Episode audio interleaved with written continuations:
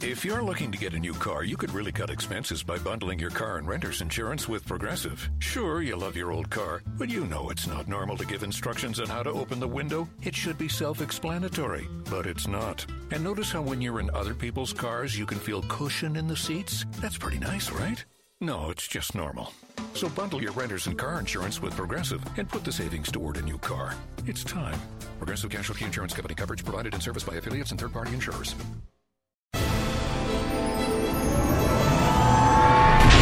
What's up everyone and welcome back to the weekly Q&A. Our air conditioning is still out, but uh, we got a window unit that's in our bedroom down the hall and we have a bunch of fans going in, in our house. So if you hear that in the background, that's what that is. If we start sweating, that's why. Because we did close off my office. The ring light is on. Like, it's probably going to start getting hot.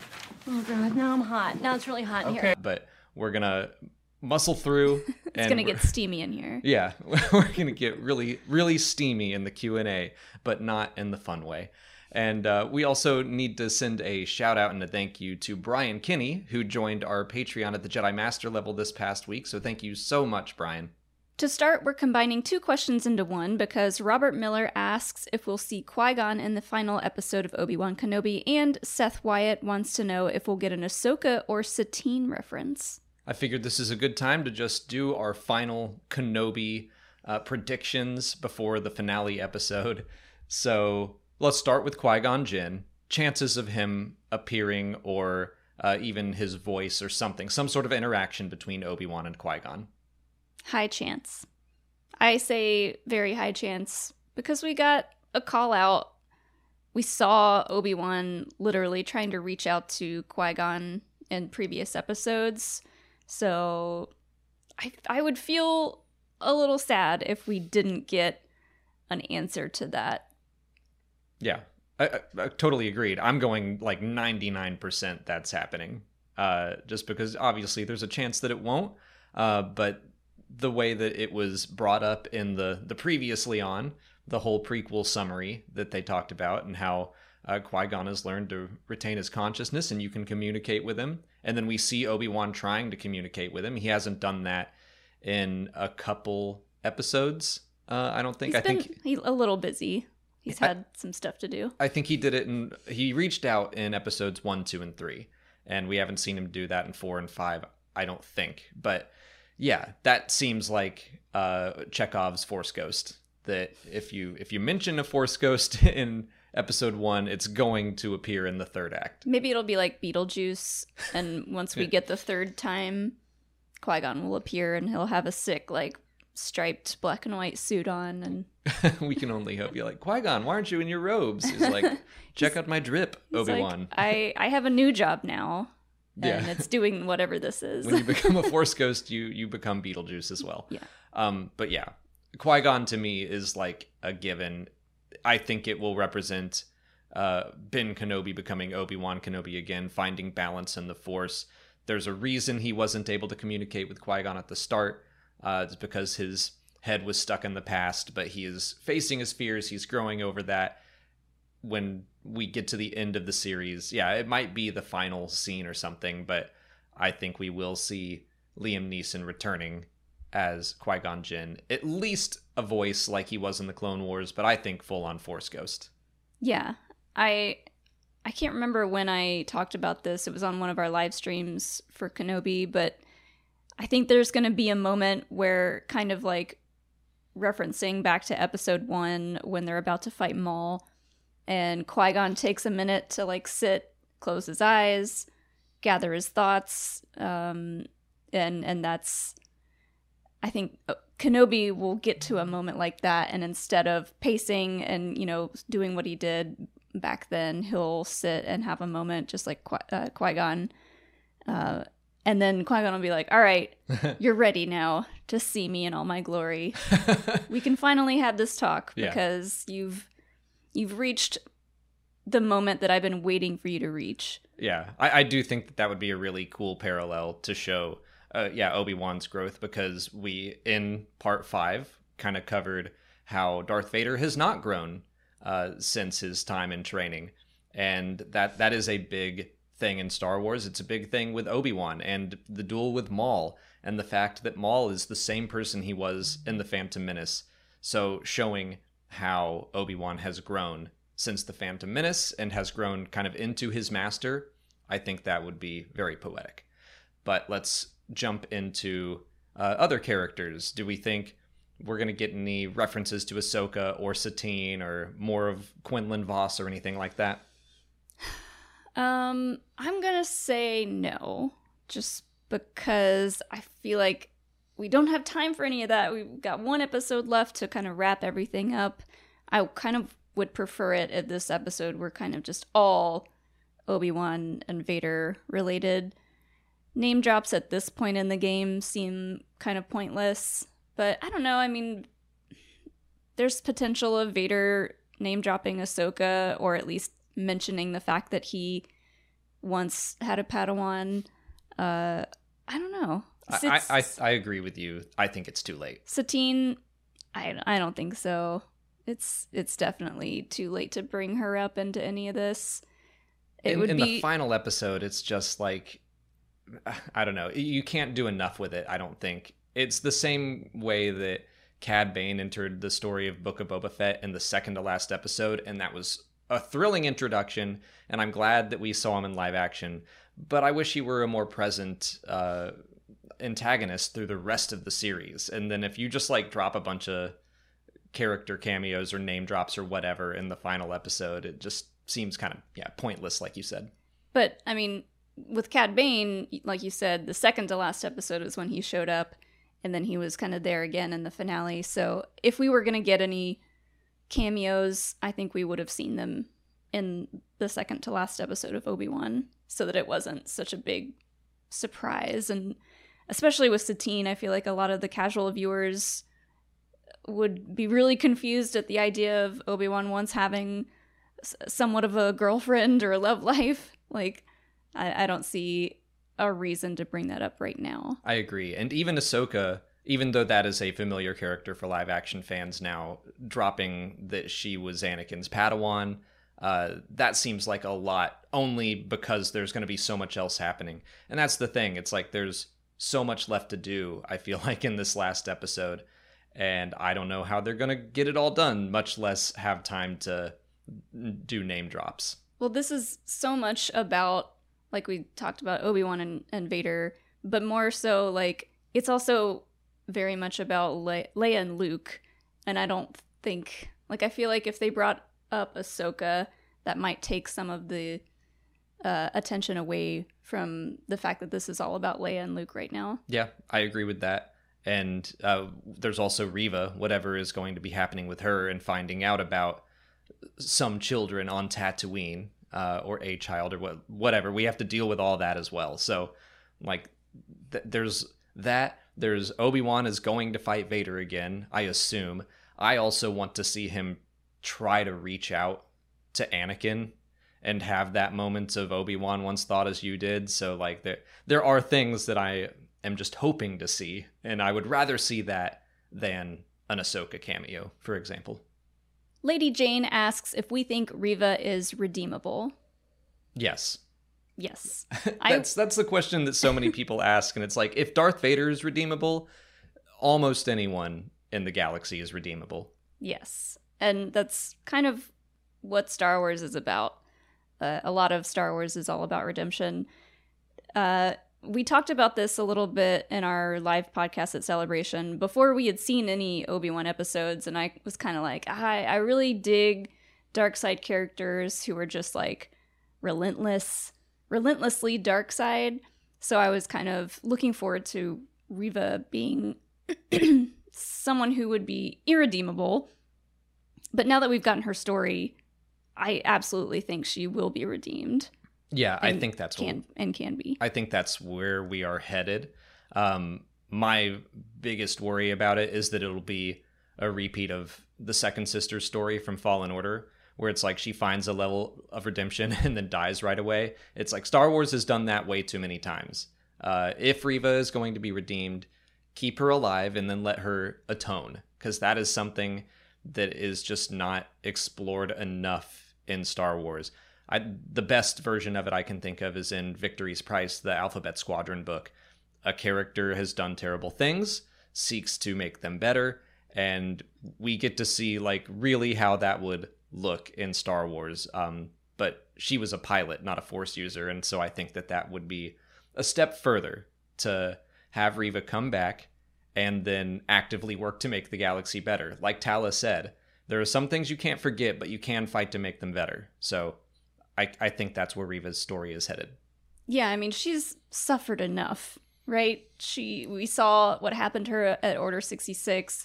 She got stabbed in the gut again and you bringing up Tala like it, it was really sad to see Tala die, but now that she's gone, she could replace her. Reva could replace Tala, work with the path and just kind of do that for the rest of her life to atone. I absolutely think you're right. I mean, we saw Reva reacting to that Jedi symbol in part three and kind of learning about this path, and she is just furious that, you know, that wasn't her. She has resentment for these people and these children who got out when she didn't. And so I, if she can get over that anger, then yeah, she can, instead of doing what she did in part five almost, mm-hmm. where she was like, well, I'm going to go attack all these children. I'm going to do what Darth Vader did to me. She can break out of that cycle and then, yeah, replace Tala and do what she did and fight to make the galaxy better and make sure that doesn't happen to any more kids. I think that is a great future for that character, a good arc. Um, yeah, I like that idea a lot. Right now, we're getting spring ready at the Home Depot by stocking up on top brands and rolling out store wide savings. We're here to help make refreshing your bath easy.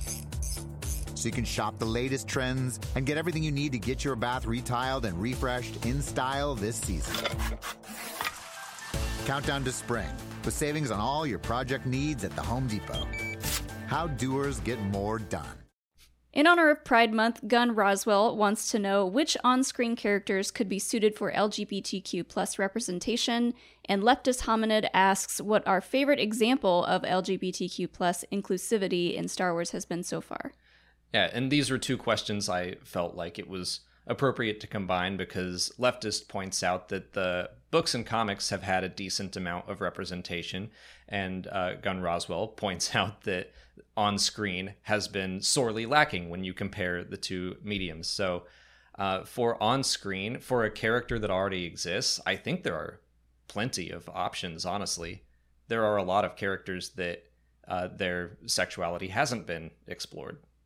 Yeah, and I I hope it, it that they get more comfortable with doing this, obviously, but it's so easy for Star Wars to just kind of like sweep that stuff under the rug and be like, oh yeah, it's there. It's just not on screen. It's very, I mean, I wouldn't even say it's a Star Wars thing. It is a, a movie Disney thing. It's a Disney thing. thing. It's a, it's just an on screen thing where uh, all movie studios kind of want to play it straight down the middle. Uh, and that's what they do. And they, they try not to rock the boat or anything as if that is rocking the boat. I guess it is for some people, but they should just do it. yeah. I mean, to give an example, because I love the sequel tr- trilogy so much, I think the first names that come to mind are Poe and Finn. Yeah, I think that is the the go to. I mean, their bromance is so strong. I I loved their introduction together uh, when they're just becoming best friends immediately. And if they had continued down that path and actually confirmed it, um, I it would not have bugged me at all. Like I would I would love to see their bromance become romance. But that's the thing, like just the fact that the term bromance gets brought up so much, like it doesn't have to be bromance, it could just be romance. Yeah, agreed. Uh, and I feel like that's one of the reasons, if not the main reason, why Oscar Isaac has said, like, I don't want to do any more of Poe until we can address you know, who he really is. And I mean, they have gone into, you know, even in the Rise of Skywalker, they they gave him those moments with Zorii Bliss, which uh, he can be bisexual, anything, whatever. Like that that's kind of the thing. I was going to bring up Lando because you know they said off screen that he's pansexual, and to me in the Star Wars universe, doesn't that make sense for like a lot of characters to be that way? Yeah, absolutely. So uh, Lando is another character that's like confirmed, but not really. They like play it not in a big way. They try to play it off like swagger, same thing that he's he's got all these like bromances throughout his life, but yeah, it would be really nice to get some confirmation about these characters having relationships that aren't straight. And, and that to me, Lando, that just makes sense. Like with all of the swagger and all of the charm. Uh, yeah, like I buy it. He could charm me. Like uh, that cape, that mustache. Come on. Come on. But uh, let's jump into the books and comics and talk about some of our favorite moments or characters uh, that have been given that representation. Um, I wanted to bring up uh, Taka from Last Shot because that was just like a growing moment for me. Uh, Daniel Jose Older wrote this character who is non-binary, and uh, the the pronouns of them and they and their popping up confused me at first. And I, I was like what is going on with this character? And i like i googled it and i was like oh. So taka always jumps into my head as one of the reasons why representation is important because uh, i think the most important reason is for people to get to see themselves in star wars but it also is a way to educate people who just are ignorant up until that point and i was one of them Uh, one of the most recent books that I read was Midnight Horizon, and uh, so this question made me think of Kantam Sy. I really loved their story, and they are a non-binary character. Also, their story ties into Lula, and then Lula and Zeen. Obviously, a lot of people love their relationship and those characters and how they're portrayed in the books and the comics. So I think those are some really great examples. Basically, all of the High Republic is gay, and we love it. And I was going to point out Midnight Horizon, also by Daniel Jose Older. Yeah. And uh, Lula and Zeen's story is largely told in the High Republic Adventures by Daniel Jose Older. But I, I don't want to say all of the High Republic authors have uh, done a lot for inclusivity. Yes. Uh, another couple that just randomly popped in my head when I was thinking of High Republic are the the San Tekkas, Oh, yeah. like the the older. It it's it reminds me of the movie Birdcage, like just like the older, rich, kind of like uh fancy gay couple in Star Wars, and I, live on Naboo. they live on Yeah. Naboo. They're you know everything in their house is like uh cashmere and some sort of velvet. Uh, I they, I just think that they are a really interesting addition to Star Wars as as part of this like really rich family that's well known for for what they've done in that time period and I just I would like like to know more about their life and their relationship. And I feel like we can't uh, talk about this without bringing up Dr. Afra, who is just a fantastic character, one of my favorite Star Wars comic series. Uh, it was one of those that surprised me how much I loved it when they announced it th- that they were doing a comic series surrounding her. I was like, really, her from the Darth Vader comic? And then, like, just the explore exploration of ancient Star Wars stuff through the eyes of this uh, disaster of an archaeologist uh, is so much fun. Mhm. Um, but I think it's her first kiss with Magna Tolvan, who was an antagonist of the comic for a while, who comes around and joins the rebellion eventually. But uh, that panel, I just remember like turning the page and seeing that, and it's a beautiful piece of artwork. Uh, I'll try to find it and throw it up on screen. Um, but yeah, the the current run by uh, Alyssa Wong. I almost wanted to call her Crash Wong. That's her uh, Twitter handle. um, but that that run that's going on right now is so much fun. It's so crazy, and uh, I can't recommend the Doctor Afra comics enough. In honor of Pride Month, we want to give a special shout out to just some of the uh, LGBTQ plus Star Wars content creators out in the community that we have worked with and know. Um, Some of them are Pink Milk, That Gay Jedi, Marie Wilson, Star Wars Music Minute, Triad of the Force, Geeky Waffle Network, Sithy Minutes, The Galactic Podcast, Sisters with Sabers, Force Friends Rewatch, Followers of the Force, Friends of the Force, Lousy Beautiful Town, Rogue Padron, Clashing Sabers, I Rebel, Kessel Run Weekly, J Guys and Jedi, Lipstick and Lightsabers, Blip Bloppity Bloop, RuPaul's Pod Race, Star Wars Editor, and there are many more, but uh, we put links to all of those creators' works down in the description, so please do go check them out. check them out, support them, uh, give them reviews on on iTunes and Spotify wherever they create content, and yeah, just help support these cre- content creators because they're great and we love them. On to YouTube questions. Josh Sedwick asks if Quinlan Vos could appear in Jedi Survivor to help train Cal more in psychometry. I I think that we had talked about Quinlan being in Survivor already before, but that was something that I think just slipped my mind. So it's a good point that both Cal and Quinlan Vos are gifted in psychometry. I don't know exactly how you say that power. I've always said psychometry, but It's one of those words where you start reading it out loud and you're like, well, that's wrong, but it's too late now. but, but I'm going in. I'm going full in. Uh, but yeah, I really like that idea, and I think that would make for some fun gameplay mechanics of kind of investigating something together, because that's how Quinlan Vos uses his ability uh, in Fallen Order. It's mostly just an excuse to get collectibles and you know get extra narrative by finding objects, touching them, and feeling their echo in the Force. But to use it in a more active way, I think would be really cool. And uh, to go on a little quest with Quinlan. Yeah. Ooh, I like the way that sounds Quest too. with Quinlan. Yeah, a little Quinlan quest. and see him investigating something and him being like, go check that thing out over there. And like you work together to piece together a crime scene or not a crime scene, but I don't know, something. That idea excites me, feels new and interesting. I mean, we kind of already saw it in uh, Jedi Fallen Order where there were certain places where you could go in the game and have these like flashbacks uh, and, and kind of use the Force to see more of the story of that area. So I think from a gaming perspective, I think this is a great way to, yeah, like have Cal learn new abilities or kind of level up his ability that he's got already.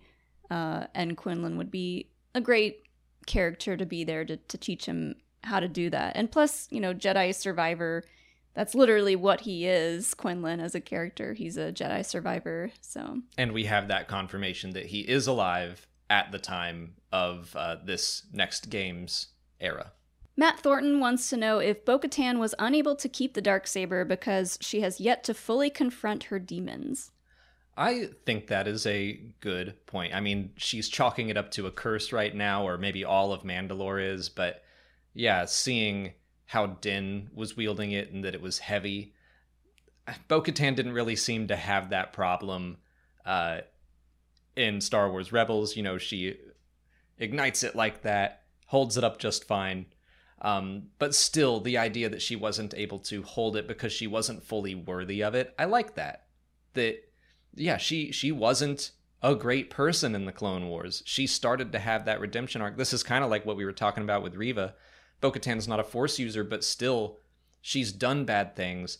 She is becoming better, but has she fully confronted what she's done, accepted responsibility for, I don't know, slaughtering a village in the Clone Wars season four? Yeah. Stuff like that. I, I do think that she, we should maybe see some atonement for it. Yeah, her story is very up and down because when we first are introduced to her, she we're kind of like, "Ooh, she's doing some questionable stuff." And then, you know, she gets a little bit better and now she's kind of like dipping back down go, getting into, you know, those old ways. Um so yeah, I could see the fact that the dark saber isn't necessarily heavy for her because she is completely uh dedicated to whatever it is at that moment whereas Din it's kind of like I don't know, I don't want this. Yeah. Uh, but yeah, I don't know. I I think we'll see. Obviously, we'll see a lot more of her in the third season, and I would love to see her. Yes, confront some of those demons, atone for some of the stuff that she's done. Just I, I just want to see her character come full circle and, you know, realize that she doesn't have to do things in such an extreme way. I think it's important you the distinction you made. I really like that. That yeah, it wasn't heavy for her because yeah, she believed in what she was doing and she believed it was hers. Whereas Din is like, I don't want this responsibility. Same for Paz Vizsla. Yeah. So Bo Katan believes it is her right. And I don't think there's any real curse. I don't think that there's any uh, real in universe reason that she lost the dark saber other than Mandalore was attacked, it fell, and it was probably taken from her. But thematically, I do like the more uh, metaphorical idea that she lost it because she wasn't worthy of it. I don't want to see her character end up like Saw Gerrera's character, where we see we see him kind of throughout the series, but he just gets more and more extreme, and then he kind of goes out by saying, "There's nothing left of me," basically, and he he can't be saved. Uh, so I don't want to see Bo-Katan end up like that. Zero Zero asks how we think the Obi Wan show will make sense of the line, "When I left you, I was but the learner. Now I am the master." I think there are multiple interpretations of this. I'm also planning on doing a video of basically like revisiting A New Hope now that we've seen Obi Wan Kenobi and uh, does it all still line up perfectly? Probably not, but you know how we look at that. Anyway, for this line, I think that first we could look at it as in when I left you, when I left the Jedi Order, I was but the learner, an apprentice. I think that works fine. Mhm. Like I was already kind of having that rationale in my head before we saw part five. But then we saw part five and we got those flashbacks, and Obi Wan says, until you get past your uh, blind desire to win and to prove yourself, until you overcome that, a Padawan you will still be.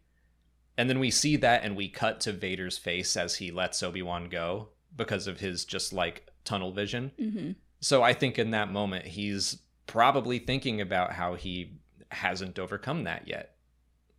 Yeah, I, I like the idea of this going back t all the way back to literally Anakin leaving uh, in the prequels, and you know before he became Darth Vader, and looking at it like that. But I also just think that this is a line of passion uh, in A New Hope, and Vader is so dramatic that he's, of course, he's gonna say something like that, and it it also sounds like a line from someone who's so overconfident that they're going to win this fight that they're just like I'm the master now and you're going down. Like I'm not I'm not playing around this time basically I wouldn't read read too far into it Honestly, that's the answer. I mean, A, who knows how long Vader was standing there with his lightsaber, just like waiting for Obi Wan to come around the corner? yeah He was just sitting there, like muttering, like, "What am I gonna say? What? How do I? How do I just really burn him the way he burned me? yeah I'm gonna, I'm gonna hit him hard. I'm gonna hit him good." And then he's, he said that he's just smack talking. Mm-hmm. I don't think he was sitting there like, "Does that exactly make sense about the last time that we met?" I don't know. It's like this is a character in the universe. They're not worried about canon. hmm I mean, has have we all ever said something that wasn't 100% correct to our past? never You you're always right all the time. That's correct. Michael Caddick wants to know if the First Order ever used Fortress Inquisitorius That's interesting. I'm gonna I'm gonna assume no, but as uh, Michael points out, and as several other people have pointed out, you know, the tomb full of uh, encased Jedi could that be used for some sort of experimentation? Could it build towards Snoke or anything like that? Sure, possibly. Yeah, it's possible. Uh, I I almost thought that we would see this happen in this show. It might be too late for it, but I see the fortress flooding and just sinking to the depths of that ocean and and dying off completely. Yeah, I mean that that would be that sounds cool, like a place that you could explore in the future. Um, I, I'm not really making any direct connections from it to Snoke right now.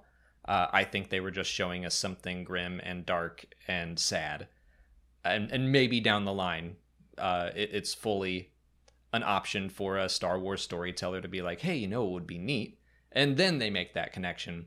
I don't think they're trying to plant seeds right now. hmm This isn't really related to the First Order, but it made me think of the scene from uh, Jedi Survivor, the trailer, where he finds that person in the tank, um, and it like the surrounding area looks like somewhere that had been flooded. Uh, what if that is like part of that fortress after it had been, you know, attacked and destroyed?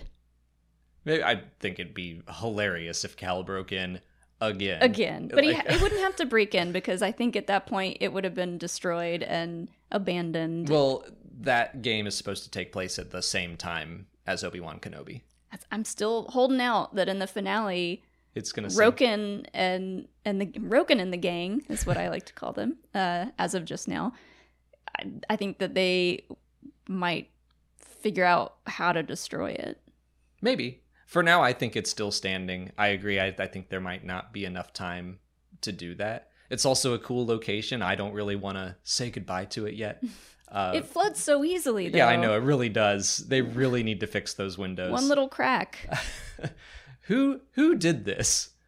What Who's that your- structural engineer is definitely getting force choked. yeah for sure That's all the time we have for questions today. If you want to leave a question for next week's video, just put it in the comments below or sign up for Patreon to join our weekly Q&A discussion. If you haven't already, please like this video, subscribe to the channel, follow us on twitter instagram facebook and tiktok and as always, thanks for watching and may the force be with you. And now another no-brainer money-saving tip from Progressive. That doesn't sound good. paper shredder's jammed, but I think I fixed it. Oh, well, try shredding these $50 bills then. Seems like it's working. Hmm, better try another 400 bucks. Stop. Instead of using money, use regular paper. And here's a better tip from Progressive on how not to waste money. Don't pay too much for car insurance. Drivers who switch and save could save hundreds. Progressive Casualty Insurance Company and affiliates. Potential savings will vary.